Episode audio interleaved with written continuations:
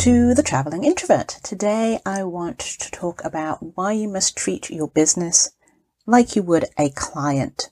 So many times when you have a couple clients and you're getting money coming in, you tend to go ahead and forego everything that you were working on with on, on your business to have that time to work on your client's business, which is great. You are trying to keep your clients happy, doing what you said you were going to do, hitting those targets and maybe exceeding those targets and keeping your clients happy because keeping your clients happy means that you will get paid.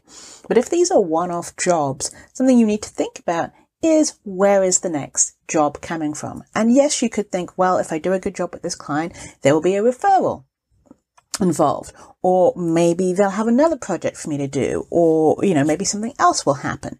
But you can't always rely on that. And so when you're first starting out you should be spending at least 40 to 50% on revenue generating stuff. Marketing yourself um, blog posts getting yourself out there being on podcasts whatever it is but you should be out there trying to generate as much business and drum up as much business as possible. And so the further along in you are in your business, might spend less time on generating leads. There are some businesses out there that very much work on, they generate all the leads all the time and they have staff or a team that will go ahead and execute on the systems and the strategies that they are selling to their leads. There are other people who might get someone in to go ahead and generate leads for their business, but you have to be really fine tuned to know what you're going to get them to sell and how they're going to sell and how it's going to work. So make sure now, when you have a client, you normally onboard them and you, you give them some milestones and you say, this is going to happen at this date, at this time, and these things are going to happen.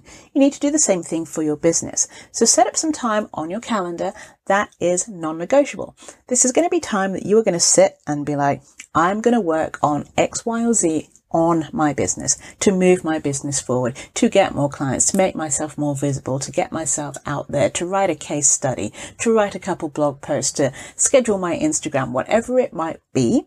But set aside this non-negotiable time at least once a week. And it can be for an hour, an hour a week. It all makes a difference. But go ahead and set up this time in your calendar that is non-negotiable that you will spend working on something for your business. Now, the other thing is don't just sit down and be like, okay, so this is my allotted time. Now what do I do with it? You should have a clear plan of what you're going to do. So, for example, if you're thinking, um, I have a summit coming up.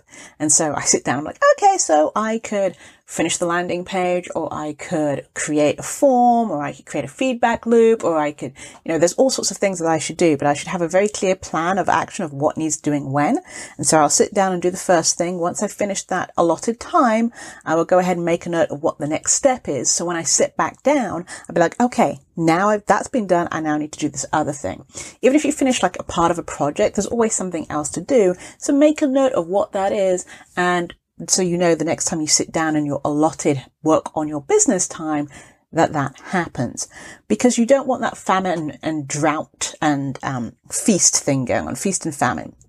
A lot of time, lots of businesses run where they have, oh, I have lots of clients and all the things and feeling overwhelmed, but you know, the money's coming in and then there's a drop off because you haven't been doing those those activities that help keep you top of mind with client, potential clients and keep you visible.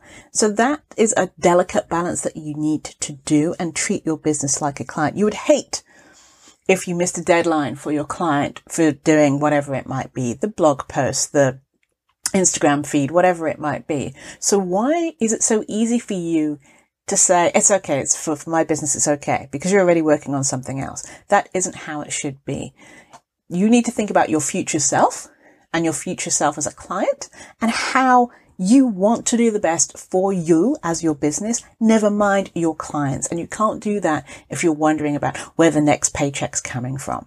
So set aside time every week, even if it's just 30 minutes, preferably more, where you work on your business and treat yourself and your business like a client. Treat it like the best client you've ever had and you will see results.